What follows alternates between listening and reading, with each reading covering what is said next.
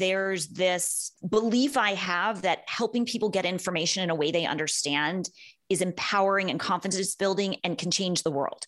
Yeah. And I have an idea about how to help make that happen. You're listening to Hawke Talk, a podcast all about the origin stories of the most interesting people in the world. Today, you know our guests as famous athletes, authors, and entrepreneurs. But there's so much more to the story. Let's get into today's interview with your host, Erik Huberman. All right, you're listening to Hawke Talk. I'm here today with Jessica Yellin. How are you? Hi, I'm so happy to be here. Yeah, no, thank you for coming. So, always have to start, you know, I just assume the day you're born, you get out, you start doing a newscast on the experience in the hospital or take me back. Where are you from? I'm from Los Angeles. I am one of the rare natives. Yeah. yeah I have that and in common. Really, where'd you grow up? Born in West LA, in, then in Santa Monica till I was six, then moved up to Ojai for my childhood. Oh, heaven. You had hippie yeah. parents. I love that. Yeah, exactly. The no, Bionic Woman was my hero growing up, and she was nice. from Ojai. Yep. So you must have hung out with her. Yeah, exactly. I am also from, I was from the Hollywood Hills, like very Joan Didion. Then Santa Monica, Venice, lived on the boardwalk for a while, grew up like roller skating on the boardwalk after school. And then I, but I always grew up in this family that was very serious about LA and uh-huh. investing uh-huh. in your community. My dad helped renovate old buildings in downtown LA and save oh, the cool. city. But I grew up in this super do well, do good family where they taught me you got to crush it professionally, but also give back to the world. So, what are you going to do? And that was always the frame of what success was for me. That's really cool. And what was your mom working as well? Like what was or was she focused on? My mom was some interior de- design, but mostly she worked in a lot of nonprofits where she worked on sort of um, at-risk kids uh-huh. and uh, an organization here that did was one of the first to develop rape response protocols. Wow. Yeah, all in Got one it. kind of treatments. Yeah. So you really, yeah, as you said, you really came over that give back. Were they from LA? Is that where their passion for helping LA came from? No, my mom's from New York. My dad was from Boston, but I just grew up in a super, it was sort of the ethos of the households. Like my dad's hero was John F. Kennedy, the president, and yeah. was his personal page on the floor of the Democratic convention when he was nominated oh. president. Like he was very, you know, civic oriented. He voluntarily enlisted in the Marine Reserves right before Vietnam. Like, wow. He grew up thinking you got to give back. And yeah. that's what we were taught. Got it. And so, in did you resist that at all, or were you right away like, I've got you loved what your parents stood for? No, there was there wasn't even a question. Like it was just the water I swam in. It was yeah. just, I mean, I do find it sort of weird today because sometimes I, I, write stories about journalists and pitch shows about journalists. And sometimes executives will say to me, but why is she devoting so much to this journalism? And I'll say, because she wants to give back. And they're like, what does that mean? And I'm like, she wants to make a difference. And they're like, but what motivates that? Like, is that such a hard, like, yeah, it's, can it not be intrinsic? Yeah. Right? It's just what? Yeah, it's a weird moment where not everybody shares that. But when I was growing up, it was a very clearly defined value in my community. Yeah, no, and it makes sense. And uh, yeah, it's I just always question like I know a lot of I feel like most people either follow in their parents and like idolize their parents and do a lot what they do or do the exact opposite. Right. And, and in yeah. some ways I did that. Like I went into media, which my dad thought was sort of basically thought it was shallow and silly, you know. Really? Okay. Yeah. I so yeah, so um, so taking it back, growing up, like where were your passions? So you you were taught to give back, but like did were you passionate about speaking, interviewing, writing, or was it what were you into as a kid? I wanted to be a writer. So having yeah. a voice was super important to me, but I thought I would be like I when I was way too young, I was reading Judith Krantz and Jackie Collins that ages me, but they were pulp fiction about you know, it was sort of bodice ripping stuff. But the main theme in all the books are strong, empowered professional women. Yeah. And it's a weird thing because, like, all the other, you know, good literature you'd read at that time was about women who were wives and moms, very few working women, right. except in this odd pulp fiction. And so I ideal, idolized all these women in these books. And, and that I thought I would write those. Mm-hmm. But you know, as I was growing up, I had one sort of like one of those moments when you're a little kid where I was called on to speak in front of the whole school spontaneously in like second grade. And I, it was like very easy for me to do. And it went yeah. very, and I realized, oh, I like that. So I think I got into public speaking as a result of that. Yep. And, you know, these like weird happenstance things happen. But no, I never thought I would be a journalist. And so I guess so what age did you think the right so second was this second grade where you liked writing in first grade you already were thinking about being a writer? Yes. When people well when people asked me when I was little what would you do when you what are you going to do when you grow up? I said I'd be a writer or a fashion designer. There you go. yeah. So practical. Yeah. And so then public speaking came a thing. And so how did that progress through your childhood? Did you just like were you consistent with it that you still wanted to be a writer? Like at what point did that start to evolve? Well, I was consistent, but as I got into high school, I got a lot of my dad was a lawyer and he uh-huh. would take, I would write essays for school and he would make me have them ready like a day and a half before they were due. And he would take a red pencil to them and, wow. You know, make questions and comments and make me redo it and redo it and redo it. And that process kind of made writing slightly more problematic for me, like less flow, more self judgment and criticism around the process.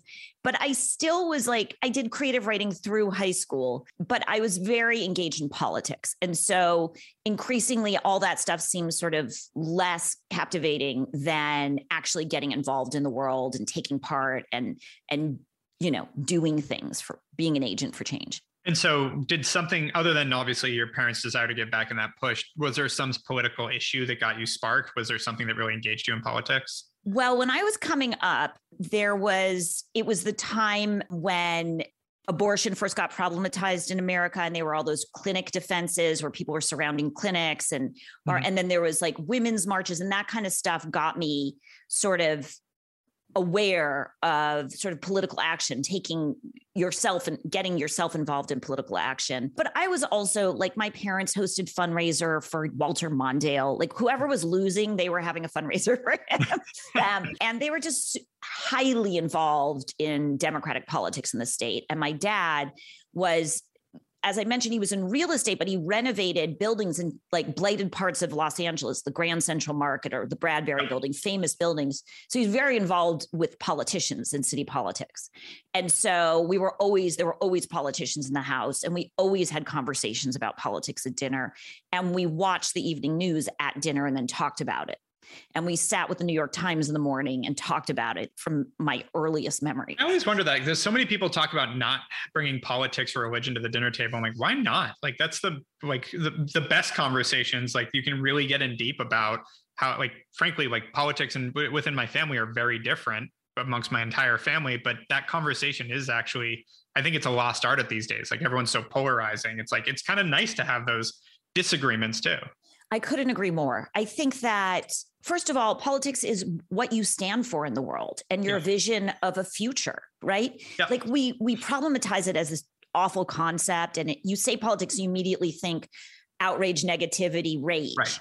Yeah. And that actually is literally what I exist to do now, which is correct that impression because I think that's how we've come to model political conversation in this country, but it is in no way essential to politics, right? Like we can have different points of view and still respect one another. We just don't know how to do that. Like we don't have the conversation tools for that anymore because that's yeah. not what we're modeled or taught. And I do think there's another way. Yep. No, I think I've watched the progress. It really started, not started, but like what I, I, saw it ramp up, like the Clinton era, the Bush era, Obama and Trump, like it got worse and worse and worse and worse and worse. That it's like all about outrage versus like conversation about just different priorities and different views of how to make this a better place.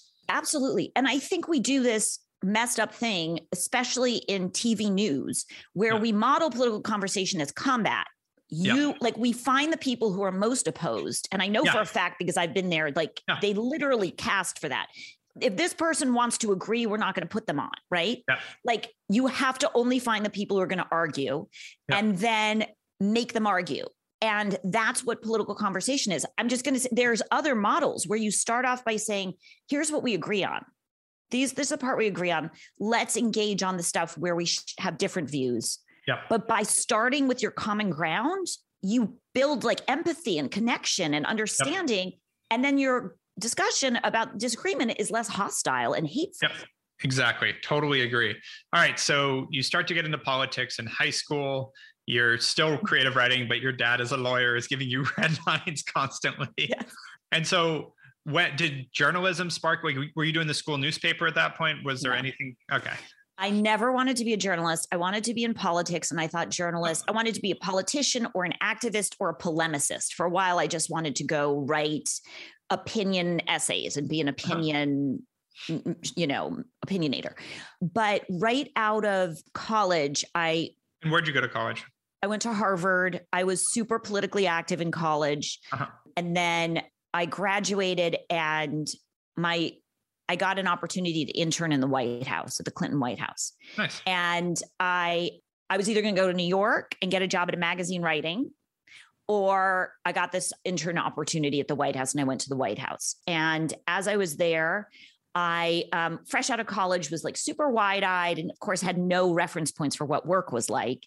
Yeah. And I just thought, I noticed that all the people who were about policy and super substantive had like the low status offices and less access and sat against the wall far away and all the people who were like strategists and had the poll numbers and public opinion talk to the media were like super up close to the president and had all the access and like the voice and the power. And i was like this is so messed up. Why is it like this? And i in every room in the Clinton White House at that time, there was a TV in the corner of the room. And at that time, it was that big TV before we had flat screens. And there was only one 24 hour cable channel at that time. It was CNN. Uh-huh. And there were always two things that could stop everyone cold. I had an office in the West Wing. I didn't, I worked in an office in the West Wing at a desk there. And the two things that could freeze everyone cold were the president walking into the room or that TV CNN that's on 24 7 talking about what's going on in the building. And I was like, those people have so much power. They can yeah. change our discussion and what we're doing. And I was so annoyed that in the TV news business or in the news business in general, they seem to be focused on silly things like the president's haircut or somebody taking a helicopter for a golf trip instead of a military, you know. And I was like, but we're working on the crime bill and welfare reform. They should be talking about that. And I decided, you know what? I want to, if I get that job, I can talk about the policy stuff. Yep. So I decided I want to do that so that I can like shine a spotlight on what I think is important. Nice. And so curious, how do you get an internship in the White House in the West Wing? How did that come to be? I mean, I know Harvard obviously has some inroads, but I mean, that... it's relationships. Yeah. It's it's about having relationships and then also having like what you know when they say you have the opportunity, luck is opportunity meets preparation. Yep. So I also had the resume that said, yeah, that's a no-brainer. Yeah. Got it. And what was uh, on the resume? Like what kind of things were, I know you said you were active, but what were you doing during college that gave you that? Oh my God. I, what did I do? I mean, I'd worked on political causes. I mm-hmm. had spent a summer as an intern at CNN. I was, I'd founded organizations at school, you know, like whatever. super active. Got it. I yeah. Captured all the things you could. and did you think that was your goal? When did you realize the goal was to go work in the White House out of school, or did you not know yet? As you said, yeah, it wasn't. It yeah. wasn't for me a goal, but it was more like this opportunity is here. Yeah, and you know. I even talked to people in the magazine business where I wanted to go work, and they're like, "Wait, you have an opportunity to intern the White House? Go do that. You can come back yeah. here another time. Go do that." Yeah. And honestly, it was an amazing, I mean, it's an amazing experience. The White House is so not what you think it is. It is one of the most sort of magical and odd things about being inside the White House is it's tiny building with tiny spaces. And so it's like working in a mini somebody's small petite house. Yeah. And so when you're even walking through the hallways and the stairs, you have to sometimes go sideways to let the other person pass. And it's very so you feel like you're a little group, you know, together. Um, and it's also not majestic in the way people think like Buckingham Palace is majestic. And yeah. that's such a statement on democracy, right? Yeah. This is not where a king works. This is where yeah. an elected citizen works. Yeah. But having that experience, knowing what it's like inside those walls, having been in the rooms, really equipped me to come back as a White House correspondent and feel yeah. Not intimidated. You're always a little intimidated, but not too intimidated, right? And ready to understand the thinking behind, going on there.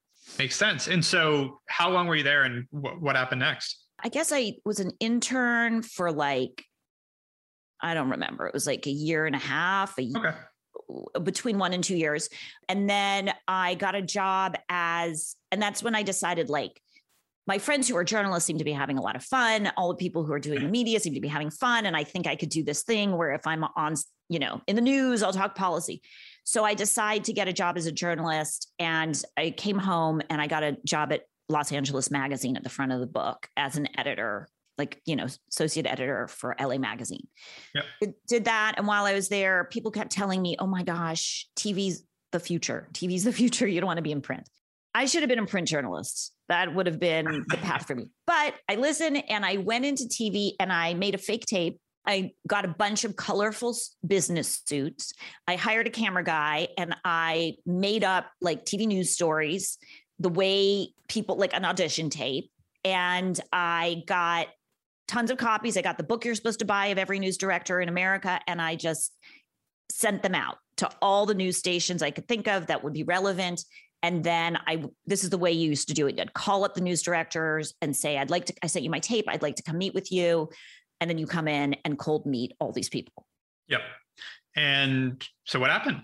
You, you I drove around and I got a lot of people who looked at my resume in small towns and said, Harvard and the White House, you're not a fit for us. or I got some hostile stuff that was like, oh, you must think, so somebody said to me, you must think you're very smart. Wow. A news director in Palm Springs said, I don't hire blondes because blondes make stupid videos, but you could be my assistant.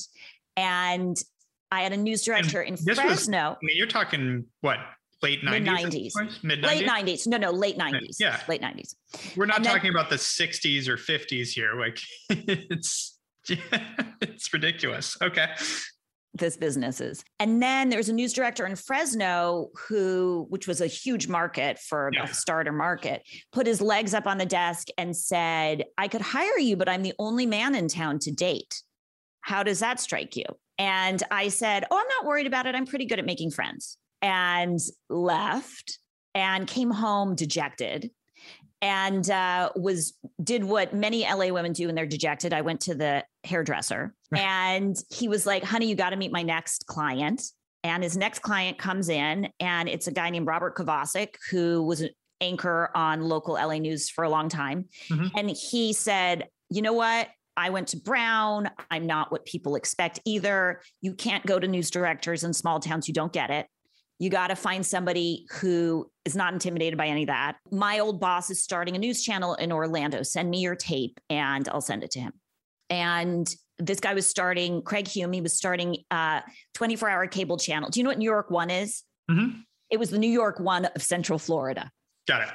And uh, he was starting there, and I did a you know long distance interview, and they hired me. And I think I might have flown in, but I anyway took a job in Orlando Mhm. as a one man band reporter, where I carried my own camera, shot my own video, edited it, Ah. wrote it, you know, all the things. Yeah. And that was my start. And did, how did you know like editing video? Did you already have a skill set for that, or did you just Gosh, figure this no. all out? Yeah. no and i'm not the best editor but they they taught me like day Amazing. one they show you how to hold a camera and how to white balance and how to make it not look blue and all those things and then you know day two they show you how to edit day three they give you a map because it was before garmin's Yeah. and iphones and say good luck That's amazing. Okay. And did you have like a path that like were you wanting to go to C- back to CNN? Is that was that a path, or were you like I'm just going to go here and then we'll figure it out next? Did you have a clear? you know, I wanted vision? to become a White House correspondent. And Yeah. I told everybody who would listen that that was my goal. And, you know, I often had the experience of talking to somebody who's like, you know, you're in Florida right now.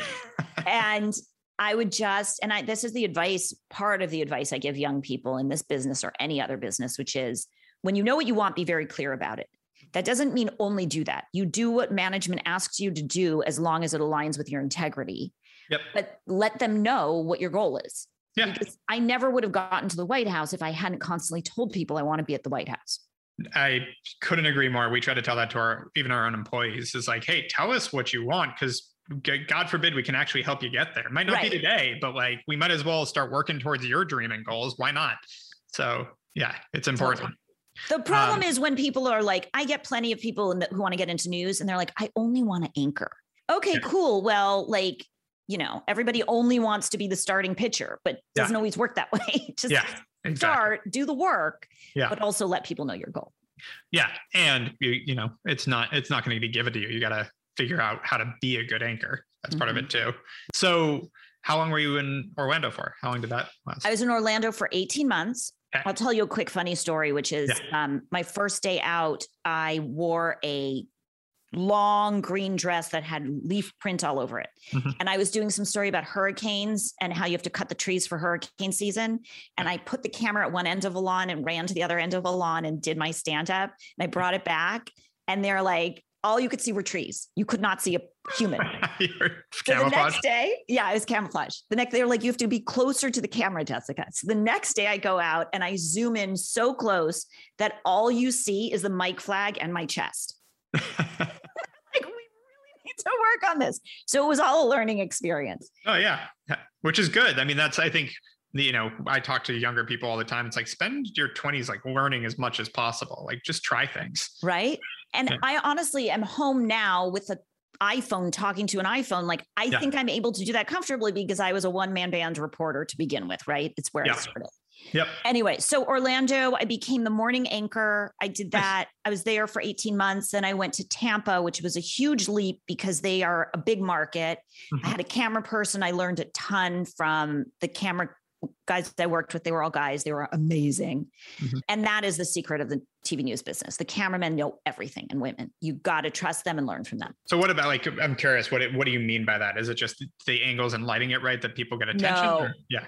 You'll be out and they'll be like that person looks like they might have something to say they just they've Got it. done every story 10 times and they know Yeah. so they'll also be like when you're learning you know i think we got it because one of the biggest things that people don't realize in journalism is part of the job is knowing what not to say and when to stop right Yeah. it's curating editing and so i got big points early on because i didn't do eb and I was like, what's EB? And they said extraneous bullshit. All these reporters come in and they do, they get all the sound bites in the first 10 minutes and talk for another 40. Yep. And they're like, knowing when you got your bites, that's an art. And you learn that from them. And you also learn just sort of understanding how a story is moving, its pacing. They just, they, they have their 10,000 hours. Yeah. So learn to learn to respect what they're sh- showing you. Got it. No, that makes a lot of sense. All right. And so how long did you ha- go- to Tampa for? Tampa was two years. And my big thing there was I said, I want to cover politics. Mhm. So whenever it's possible, would you let me? And they put me on, um, Bill Nelson was running for Senate as a Democrat. And it was the year 2000. So they sent me to Tallahassee Democratic Party headquarters in Florida in the year 2000, which is when the re- Florida recount happened. Oh yeah. So election night, we declare Al Gore has won. And then they take it back and say uh, George Bush has won. And then they say, we don't know, Florida is outstanding. And that's us. Yeah. And so they send us to the Secretary of State's office. And over the next 24 hours, it was like slow motion, all my news legends arriving in the same room I'm in. in. Yeah. And I ended up covering the recount for a month, got great video and a lot of confidence from being able to do that. And from that, I used that tape and got uh, my gig at first gig at MSNBC. Got it. And uh, was there any point that you were having any doubts? Like, I don't know if I'm actually going to get to the White House, or were you always like, no, this is working exactly as planned? Like, did you always feel on track? Oh God, no. No, I Yeah. mean, there were so many times I'm, you know, working. I, my alarm went off at 2 a.m. in Tampa or, you know, Orlando to do the morning show. And my friends in New York are like dating Ethan Hawke and going out to, you know, whatever it was at the time, Bungalow 8 and partying and having so much fun and beach houses and summer. And I'm like completely isolated, working these overnight crazy hours in a town where I, I didn't only not know anyone, I didn't know anyone who knew anyone. Like Yeah. it was before Facebook and networking, and I was just solo operator. Yeah. And so there were so many nights when I'm like, is this what I should be doing in my late 20s? Like, should I, you know, I had a lot of uncertainty. Yeah. Like you always do. No, yeah, and I think that's everyone, and that's why I asked. But you never know. There's every once in a while you have that person that just had the vision and went for it and just you know tunnel Well, vision. But I also did that. Like yeah, all this other stuff was coming in, and I was like, I'm sticking to this. And Nice. I did. I just, I don't know. I just was like, that's going to happen, and I'm going to stay at this till it happens. and where do you think that came from? I am curious because I think there are a lot of people that just go, you know, get your late twenties. You're like, you know what? I have other priorities. I'm done. I'm going to move back to New York and get a you know magazine job. Like, what what do you think got you to stick with it? Was it just pure passion for it? I mean, it, people ask me that now. I just, the, I think there's something I'm supposed to be doing. Yeah. And I feel it inside. And so I keep going. And I don't always know what, how it'll manifest, but I know that there's this this belief I have that helping people get information in a way they understand is empowering and confidence building and can change the world. Yeah. And I have an idea about how to help make that happen. And I feel like I have to do that. I don't think, I don't mean that in an arrogant way. I mean it yeah. in a, it's inside me. It just drives me. Yeah.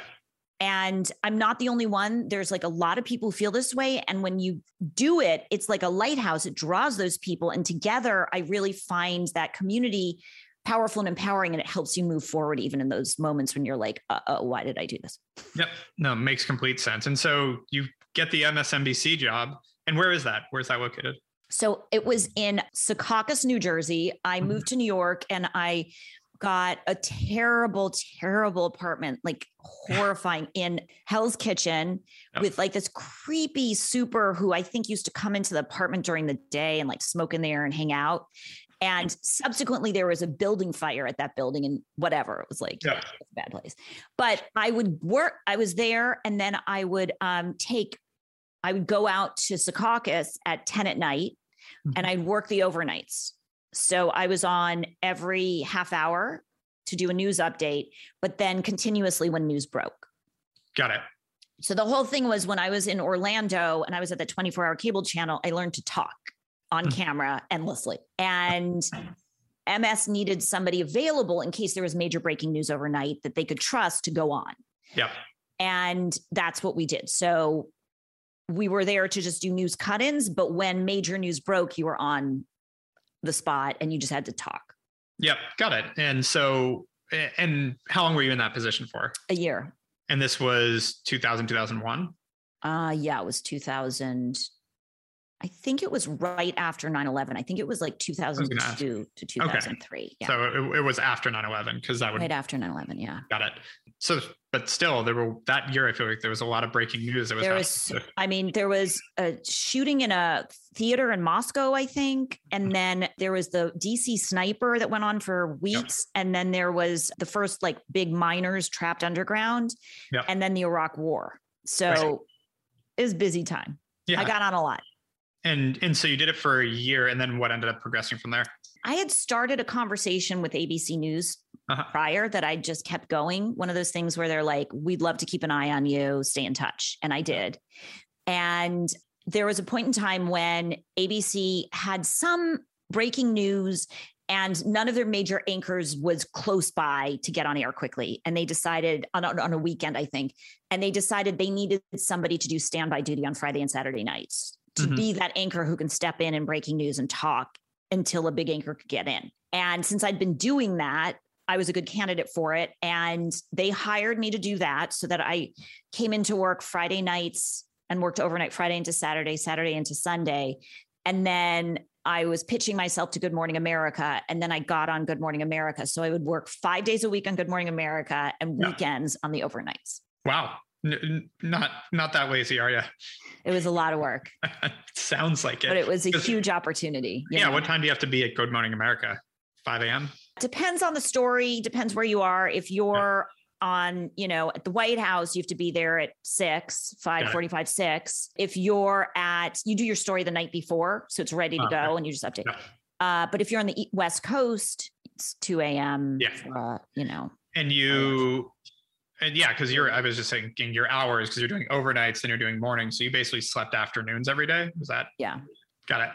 So was it consistent at least? Like were you able to like you slept from two to eight? There's there's no like, did you have some good sleep habits? Was there it's just that's a living disaster. this yeah. is not good. There's no healthy version of that. And I'm curious just because you know, uh, frankly, the first person I interviewed that had that kind of a schedule, did you have any form of like health and fitness uh, regimen? Like you're going on camera, I assume you had to, but like, well, I'm an exercise person, so I yeah. always would, you know, I'd make a point of going to the gym every day or as often as I, you know, as many days as I could. And my biggest thing was I have to leave the apartment every day.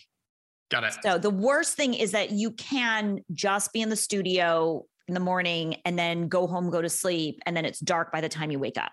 Right and you if you can force yourself to get some sunlight that's really important Yeah. And as it so happened, one of my best friends from college was going through her medical residency at the same time and also working overnight. So we Mhm. used to have this standing um, lunch date on Fridays where we would Nice. make ourselves stay awake and have lunch on Fridays so that we feel social, like human. Yeah. No, that's great though. It's those little things that taking being intentional about it help you get through this. So much. times. Yeah. And creating sort of rituals and force like connection, it's vital. I'm also curious because you, you know you're giving me this track of like you know a year and a half here, two years here, one year here, et cetera. And a lot of vocations like jumping around like that is frowned upon, so to speak. And is that common as you're trying to make your way up in the sort of anchor world? I just there's not a path like There's not a everybody does their thing. If you can Yeah. move fast, that's great, Yeah, right? like you want to keep you have a goal, you want to get to the goal. So Yeah. now people don't do that as much. Like start Right. local, go national. They more break into the dot com and get on camera that way or start their own Yeah. thing. It's a little different. But at that time, like you go from I did go from local to national quick, but cool. Yeah. Yeah. And so you got now you're on you've got morning show, you've got the evening side of NBC or ABC, excuse me. What what happened next? I was at um so I was at ABC and I was covering and this all the like every tabloid scandal you could think of. NBA player shoots his driver, I'm on the trial. A man chops up his wife into 17,000 pieces, I'm in Utah covering that. Whatever the thing is. Martha Stewart goes to jail, whatever. And uh, after every assignment, I'd come home and they'd I'd meet with the executives. How are you doing? How are you doing? Great, great. I would love to be White House correspondent. They're like, that's Yeah. cool, but you're going to Yeah. go to Martha Stewart's jail booking. okay, whatever. So one day I get a call from one of the executives who says, Jessica, don't get excited. And I was like, okay. And they're like, we know how much you want to go to the White House. And this Kate Snow, who was the White House correspondent at the time, got a promotion to be the Good Morning America anchor in New York for the weekends. And there's an opening at the White House, and do you want to go there? It's not your job, it's not for permanent, but you're going to fill in if you want to. So I was like, yep. When do you need me? I ended up at a hotel there for two weeks, and then two weeks became a month, and then a month became five months, and then they let me stay. Wow. And so then I ended up covering it was the second term of the Bush administration, had just been reelected, and it was sort of Iraq surge, Katrina, that whole moment. Yeah. Got it. And how long before they like replaced your other gigs that it's like when did you realize you weren't temporarily there? Oh, well, once I was in DC, I was once I was in DC at the White House, that was my gig. Like that's a full-time thing. Right. no, Um, that's what I mean. But how quickly did they say because they said it was temporary? How quickly did it become? Oh, permanent? it took five months. It did. Okay. So they were still telling you like we're still probably going to replace you. We're probably going to replace you, and finally they're like, okay, it's yours. I mean, it wasn't exact. It's not like they call you. It's just was Yeah. not. It was all in limbo, and I didn't Yeah. know. And then one day they're like, "Ah, just you know, get an apartment." So, and it was amazing. I had it. The people there, the team for ABC was awesome. You know, and I was in a booth every day with the such smart, able people, and they had very like their their protocols and you know they always say you should learn to be a classical painter before you're abstract because then mm-hmm. you know and their sort of classical journalism it was so careful and thorough and Yeah. I just learned great habits from that Yep. And how was I mean, was the experience everything you hoped for? Like, did it feel like you reached that pinnacle that you were hoping for? Oh, or- nothing's ever what you think it is. Yeah, but it course. was, Yeah. I mean, it's super cool to be at the White House. You know, you Yeah. get a hard pass like the office holders, you walk in through the West wing, wing gate, you know, it's the, I can't even remember now, the West exact I don't know. And you, you know, you walk down the North Lawn and you walk right past the entrance to the West Wing and go into that little building, the white little building, and where you watch those press briefings every day. Behind that is a warren of cubicles, and you have an office, a space there Oh, yeah. where you Got sit it. with your peeps and your Yeah. network. And so it's kind of it's very you know as everybody imagines that the white house press corps is very competitive with one another and you can be when it comes to breaking stories but you're also the only people who are living this cramped Yeah. intense serious high octane experience and so it's a lot of bonding That's awesome. No, and it, it, there's something about that when you like you're competitive, but the camaraderie is still there because you're still Yes. going through the same thing. We, in even my industry, like a lot of the CEOs that run competitive agencies, we go to dinner, we hang out, we talk because it's like, yeah, we might compete over these little things here and there, like you said, breaking a story, but we're still going through. We're in the trenches. Like we both Right. are. We're not head and head. Like that's not how this usually works. And life. Right. So- And who else gets it Exactly. as well as somebody else doing your same thing? Yeah. Yep. You even see it with athletes where they're playing on the other team. And yeah, when you're on the court, we're going head to head. But off the court, we let's hang out. We're both going through the same thing. Yeah. So no, that's great. And so how long were you with ABC at the White House for? I was at ABC, I think it was four years. And then I think I was at the White House from, it was 2004 through 2007, part Okay. of the year to part of the, I can't remember the exact dates. Yeah, got it. So you were there during that, as you said, the second term of Bush. And did you decide you got that fill? You wanted to leave? What happened after that? I just saw that it was super. It was, you know, everybody wants to be at the network. And at those days, especially the network had more prestige than being on cable. But I just really liked, you know, the original co- idea was that CNN TV in the cha- you know corner of the White House, and I Yeah. Interned at CNN. And for me, I just so much, you know, I, I actually should have mentioned this before. So much of my consciousness about the world was shaped around the Tiananmen Square protests and and the way it, it was covered. And my dad kept saying these kids would be dead if the media weren't there. The media is Yeah. keeping them alive because the world's eyes are on this. They're still Yeah. alive. Yeah. And he's like, that's the power of the media. And that stayed in my head. And that was CNN. So for me, I always thought of CNN as a national treasure. And frankly, no matter what criticism anybody might level, I still do. Uh-huh. Um, their capabilities and the power of their journalism is Mhm. unmatched, I think. Maybe the Yeah. BBC, you know, very few parallels to them. And so when I had the opportunity to do that, it was irresistible. Yep. Got so it. I went there and became Capitol Hill correspondent with Dana Bash. She was Mm-hmm. she's covering it. She just owns Capitol Hill. She's amazing.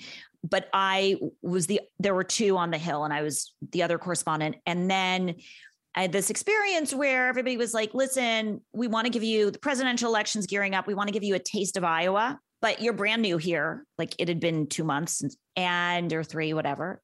And, you know, like the big candidates are going to go to our main people, but we're going to give you somebody to give you a taste of what it's like. He might not be in the race that long, Barack Obama, which is how this. I love how that works though. I mean, listen, it happened with our last election, or not Biden, but with Right. Trump too, where everyone's like, yeah, that guy, whatever, whatever, whatever. And then, Cut to. yeah, exactly. All right. So you end up, so you end up being the person assigned to Obama for CNN. in Iowa. Yeah. Yeah. And so I covered all, you know, we, and I'll never forget, you know, I was walking into a, all you do when you're in Iowa is you're there for more than a month, living in the Uh-huh. same hotel with all the other press, and you drive all over the state going to campaign events. Uh-huh. And so you really get a sense of what the campaign is like. And you, they make sure you see different campaigns. So you're not only on your person all the time to compare, but you really get a feeling of what's going on in the state. And I remember one day I'm going into some school where Obama's about to show up and have a big event. And there's this grandpa looking guy, looks like Santa Claus, wearing long white beard, overalls, and he's surrounded by younger kids. And we always do this. You interview people on the way in, you track them during the thing, and you ask them on the way out, what'd you think?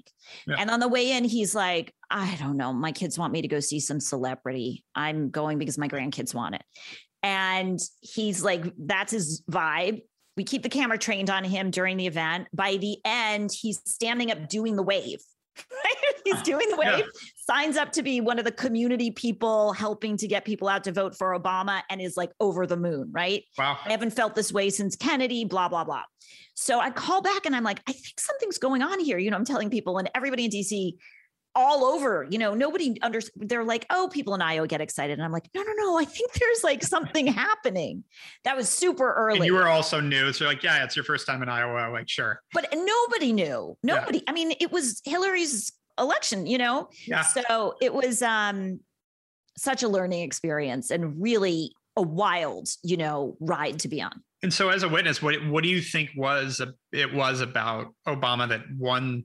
Like, you know, I think there's a lot of like what you'd hypothesize or even pontificate on in terms of like post election, et cetera. But being there, what do you think it was? Was it just charisma that really drove? I it? I could go on, but I mean, I think that it was a combination of the moment we wanted a stark change. It was Yeah. a change election, and he posed the he stood for change more broadly than she did. Not only, and I don't mean that because of his identity, but also his message was clean and clear. Hope her message was, "I have the experience to bring change." No, no, you have experience, which is past or change. Like Yeah. there were all these things, but also you. This is something that gets lost, and you don't see it as much his ground operation, the effectiveness of his actual campaign Yeah.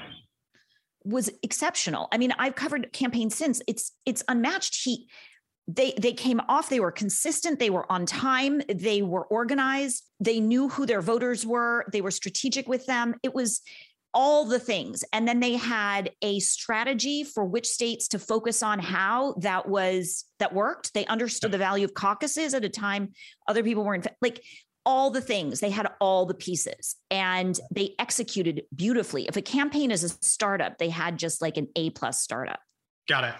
plus makes the magic of him right Yeah. No, of course. The charisma definitely lends itself to it too. And so you get out of that. Obama obviously has his rise, so to speak. How did that place you? Did they have you so stay on i covered campaign?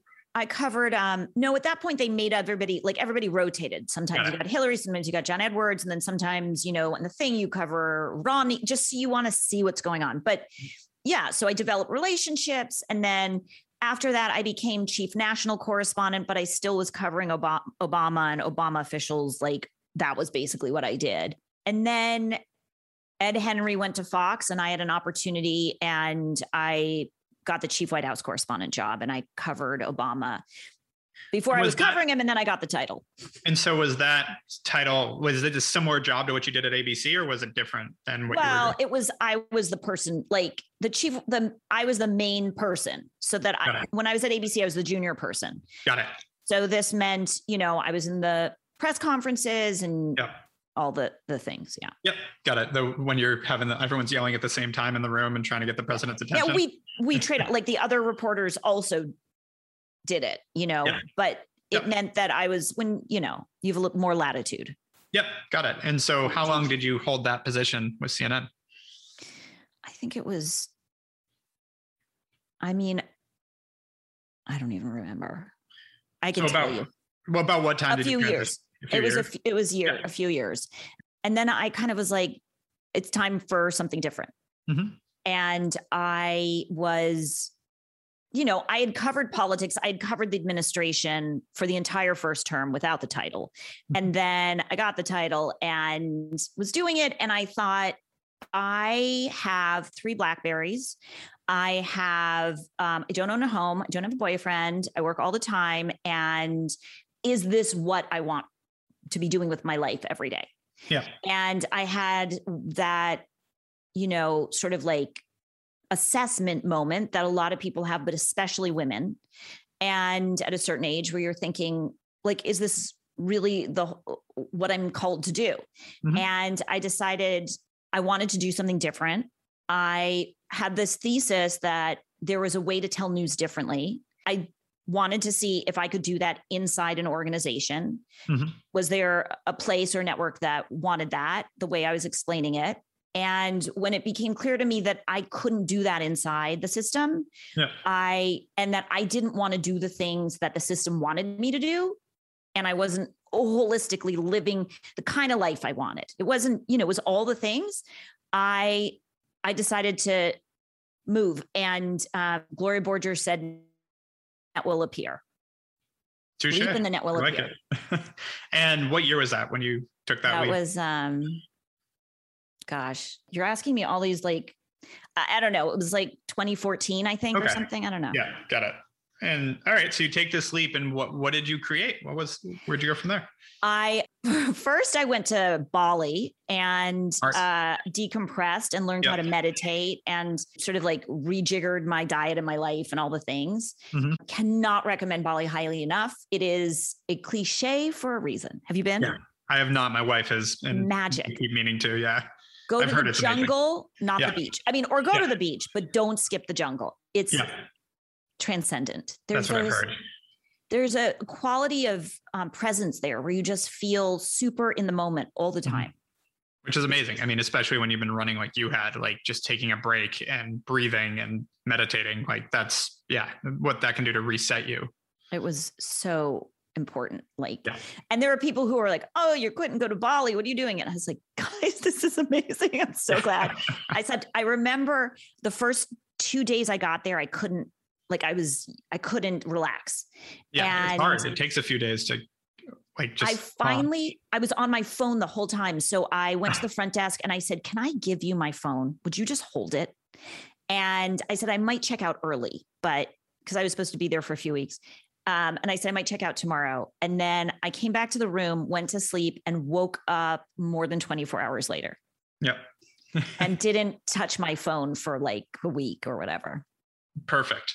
And so it's funny. We have a little in line there. Like before I started this company, I took it was a week, but I just I had no idea what I want to do. I just went to Mexico for a week and was like, all right, I got to go figure something out.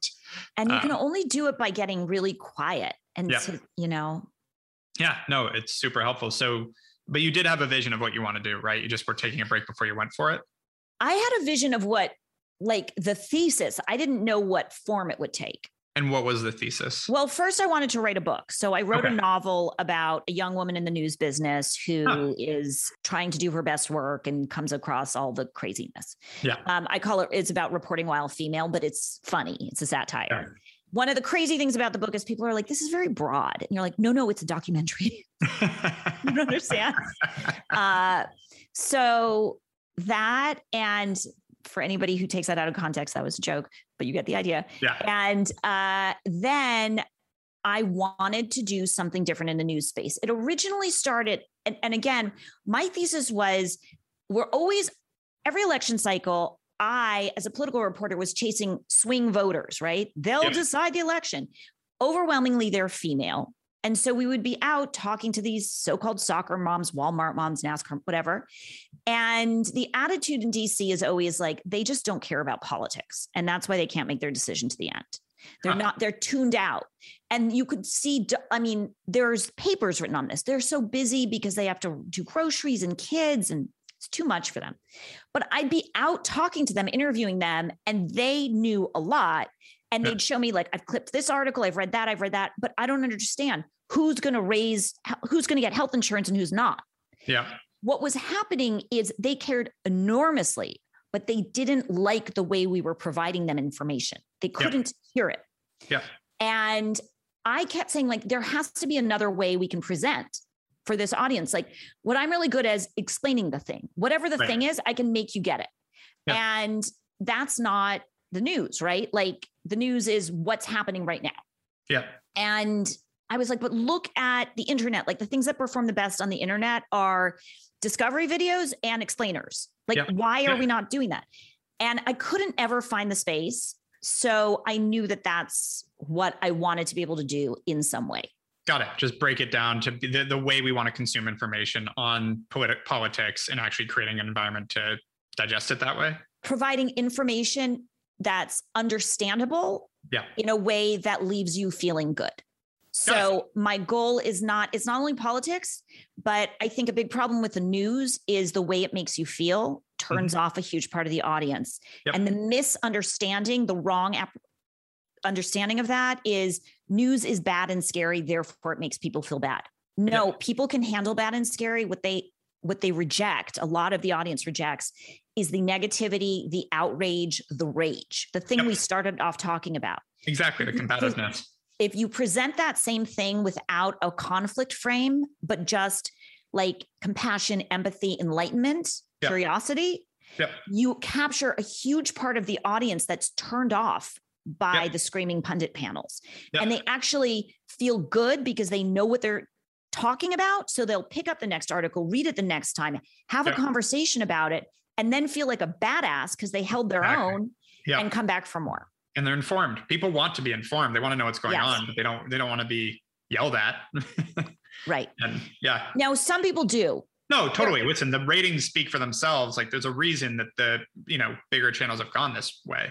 But I think you're right. There's an audience that doesn't. Right. And I kind of think of it as bro culture media. Like Yeah. there's an audience for bro culture media, and it includes people who aren't guys, right? Like there's right. some women, there's yeah. some gender fluid people, whatever, who want that. Yeah. But there's yeah. a large audience that doesn't, and there's not enough for them. Right. No, 100% agree. And so you created it. So you went went down and started this, right? So my first thing is I'm from LA. I'm back home to write a book. I'm going to go around Hollywood and pitch this. And I pitch the idea of like news that makes you feel good, news that keeps you calm, not happy news. And I just got a lot of, oh no, we can't touch politics. We can't touch news. That's dangerous. That's scary. That won't blah. We can't, we can't. And so I ended up, I was, I, a bunch of my friends were like, just do your own thing. And I was like, what does that even mean? And they kept telling me, they kept telling me, just do your own thing on your phone. And one day I was at lunch with a friend of mine who's done startups and she asked me about Congress and then she's like, you need to start your own thing. I was like, but what literally, like, what would you want me to even say? Yeah. And she's like, you just explained to me why this thing is going to get through Congress, even though everybody's acting like it won't. Pick yeah. up your phone and tell your phone that. Yep. So I did. And that's how it started. Got it. And so, how quickly did it take off and start getting an audience? Was it that first video explaining why a bill would get through Congress? No, or? I'll tell you. The first video is no longer on my phone because I I went outside and I shot it out. Going back, I was like against the trees. Yeah. And nice. I posted it. And like those four people who'd been urging me to start my like do it were like, this is amazing. Yay, you did yeah. it. Maybe you want to go indoors next time. It looks like you're in a jungle. So there are some like iterative iterative processes there. Yeah. And somebody asked me, like, how did you do it in the first days? And I said, like, I wanted to die. You know, you feel, I used to be on the White House lawn with a cameraman, yeah. someone in my ear, and like all the things and lights and all these people. And now I'm like at home talking to my phone. This is. Yeah. What has happened? But you post it. I said to somebody, I posted it and I didn't die. So I did it again. Yep. And um, what happened? Okay. I met Jessica Seinfeld through a friend. Mm-hmm. Jessica Seinfeld started following it and posted one of my videos telling her audience to follow. She mm-hmm. has like a crazy rabid audience, and I jumped to like from like 700 or 1000 to 8000 followers. Mm-hmm. And then Amy Schumer is a friend of Jessica Seinfeld and follows Jessica Seinfeld. Yeah. And she, like whatever was connection, whatever. And Amy Schumer one day says, um, calls me up before the 2018 midterm and says, I, I, I know this is noise, but I'm pregnant and I want to announce my pregnancy. And do you want to do it on your Instagram? And so she actually, what she did is she said, an election is coming up. I'm voting. Here's who I'm voting for. Who are you voting for? Oh, P.S. I'm pregnant. and then, so she used it as a call to action to get out the vote and yeah. posted a thing on her and it went global. And that's what really got me eyeballs. So as a result of that, I grew to like 60,000 followers. And then I got a quadrillion celebrities following. And then they all started reposting and reposting. And then it just organically grew. Awesome. And so, and at this point, you're like half a million followers, right? Just over. Yeah.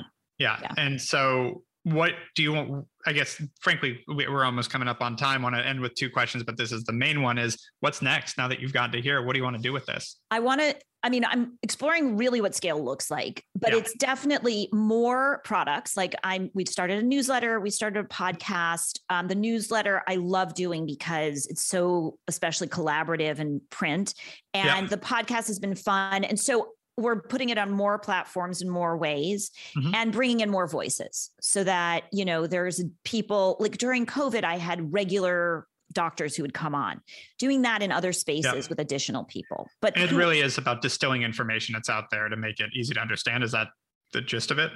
It's both it's information that empowers you because you, yeah. and so it's basically it's distilling it but it's also it's helping you determine what matters and what doesn't, mm-hmm. what it means and how it impacts your life. So providing you information from which you can make decisions. And that applies in finance, it applies in parenting, it applies in any space in your life.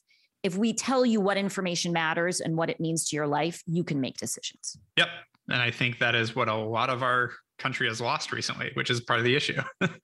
I mean, that just to go back to the do well, do good thing, like no. to me, that's the mission. And I get so corny about this, but no, please. It's the, a good one. The US Constitution protects yeah. one private business in America, only one, the free press. Yeah. Why do they protect the press? Because the press exists to inform voters in an electorate so that we can make informed decisions and vote. And if we are not doing that, we are not upholding our democracy. And the more we can do that, the more we're supporting democracy. And I really think there it's a business, but it's a mission. And I will tell you, like the proudest thing of all of this is we got 30,000 people who said they hadn't voted before to vote in the last cycle because of News Not Noise. And more than 300,000 said they drove people to polls, got friends to register, all these things because they felt like they understood and they cared and it was their election to make a difference in. Yep. No, and that's, I mean, democracy relies on a well informed populace and you, you need to have that. So creating that, and I, you know, I think as you mentioned, like a lot of this combative style media makes people, a lot of people tune out and go, I don't even want to hear this. Like I'm, Mhm. I'm not angry at the other side, so to speak. So like I, this doesn't relate to me. And I think we actually have, I think more people than either takes account for feel that way. I Uh, agree. and they want ways to un- like they just want to f- I can't tell you how many people say to me, I know what I believe, but I don't know how to back it up.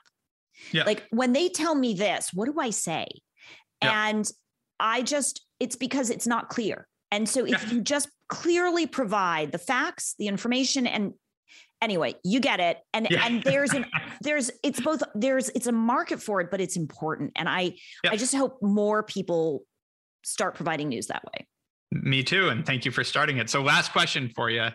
If you're talking to some, either your former younger self or someone really trying to achieve their dreams and go for it, what would be one piece of advice you either wish you heard or you did hear that really helped you along the way? You know, my dad always said, be true to yourself. And I said to you earlier that my advice is, you know, speak up for what you want. But the piece of that that no one said, and that is actually the hardest, is take time to understand what it is you want. Mhm. And it might not be the thing that first comes to mind because some of us grow up in environments where we're told what we want. And it's a constant gut check. Decide what you want and then reassess, and you can change and shift. Yep. Couldn't agree more. Well, Jessica, this has been awesome. Thank you so much for coming on Hawke lovely. Talk. Thank you for having me. This has been a Of treat. Of course. Hawke Media is your outsourced CMO and marketing team. We'll dive into your business for free, identify opportunities in your marketing strategy, then get you teamed up with individual experts, all month to month and a la carte. Whether you're looking for a Facebook advertiser, a web designer, or a fractional CMO, we can help you drive growth for your business. We've successfully grown over 2,500 brands, and we're here to help you too. No matter your goal, we've got you covered. To learn more, visit hawkemedia.com. That's hawk with an E, media.com. You've been listening to Hawke Talk. To ensure you never miss an episode, subscribe to the show in your favorite podcast player. If you're listening in Apple Podcasts, we'd love for you to give us a quick rating for the show. Just tap the number of stars you think this podcast deserves.